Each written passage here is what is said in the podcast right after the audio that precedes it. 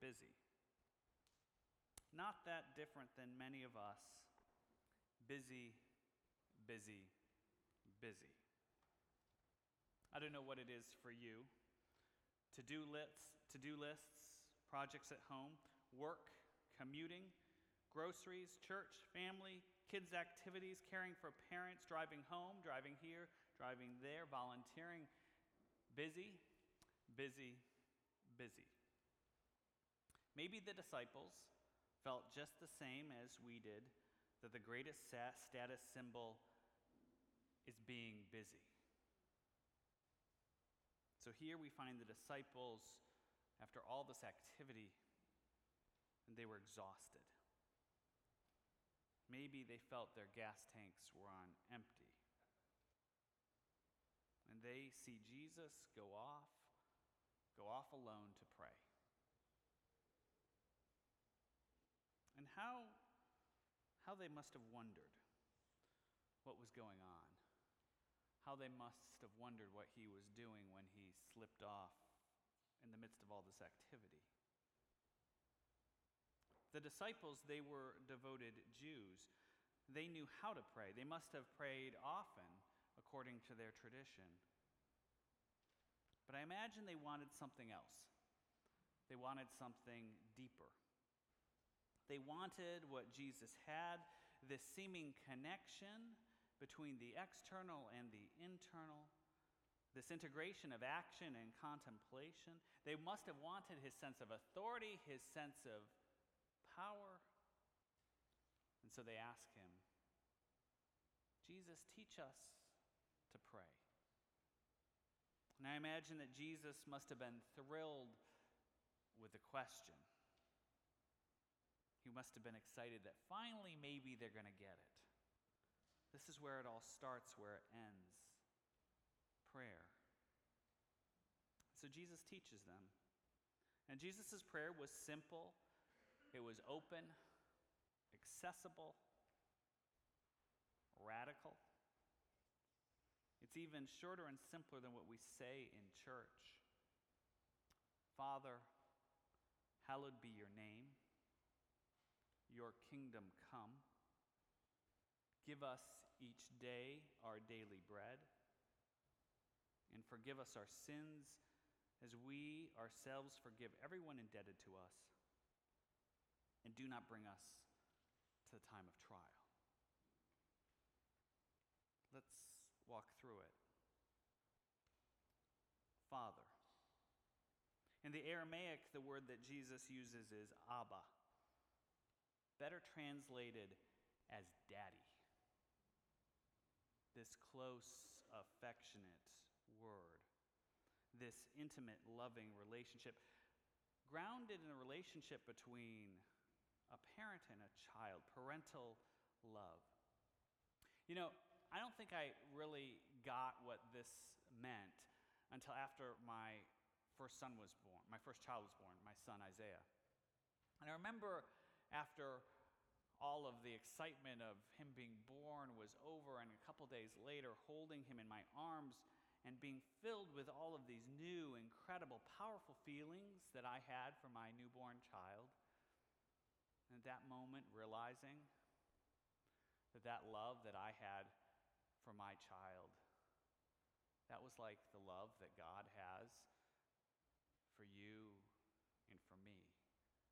That incredible, perfect love. So I told the story to a friend of mine who was older, and he said, You know,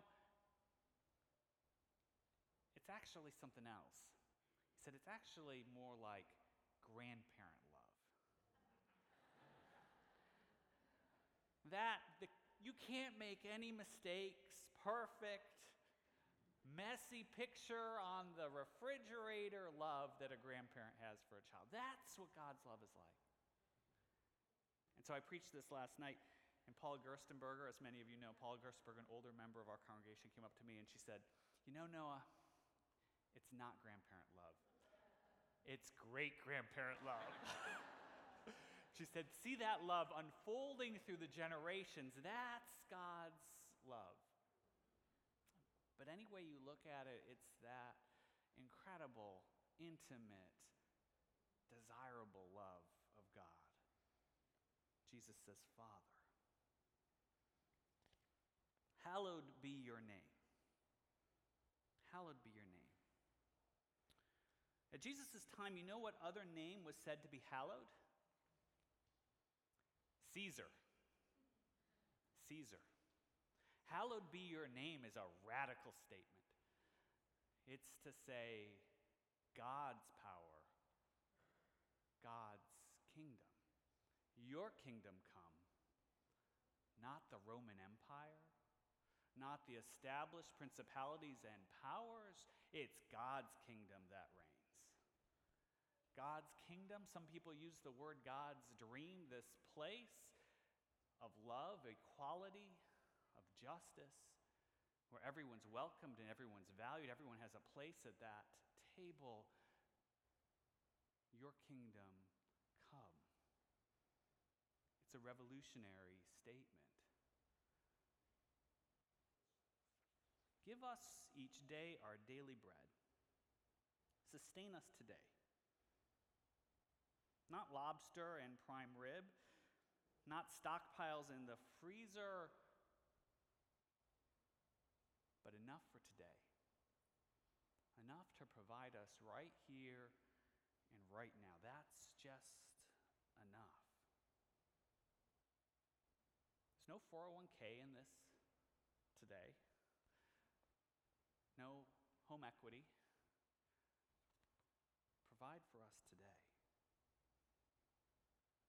Forgive us our sins, for we forgive everyone indebted to us knowing that we're forgiven and forgiving others.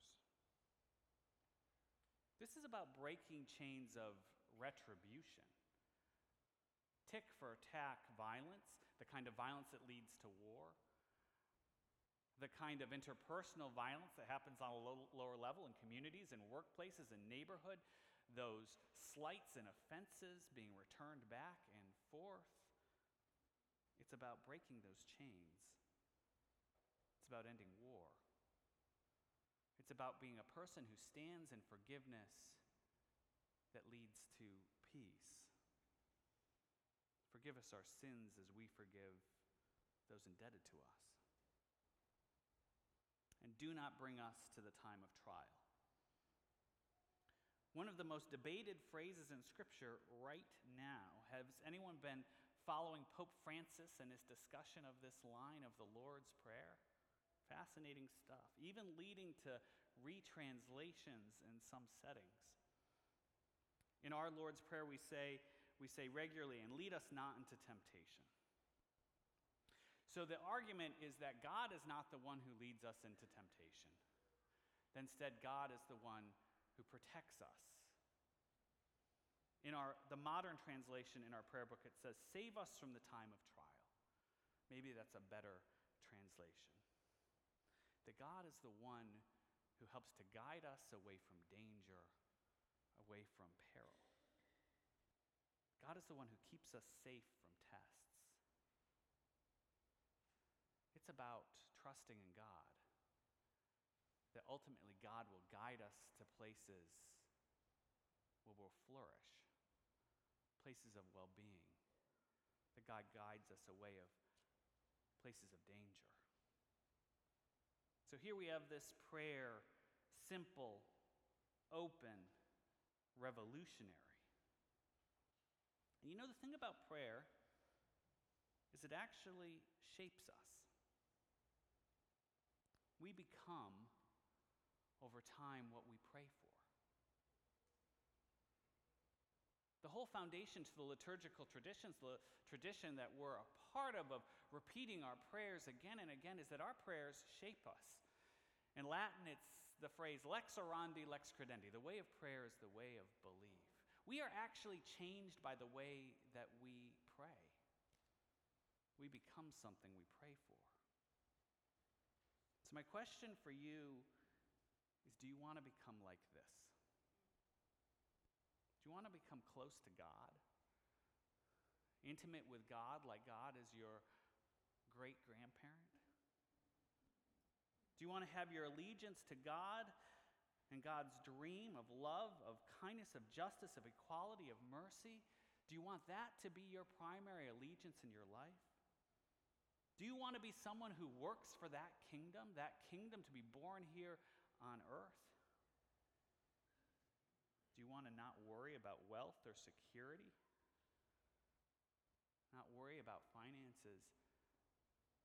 Not let that anxiety overcome you and know that God will provide enough for you today. Enough for you today.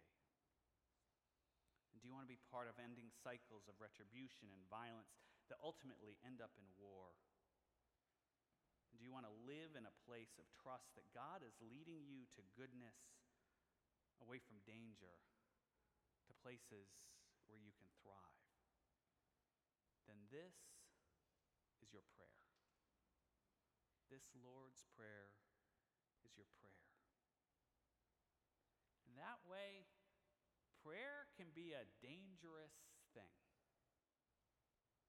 Changing you, changing the community, and ultimately changing the entire world.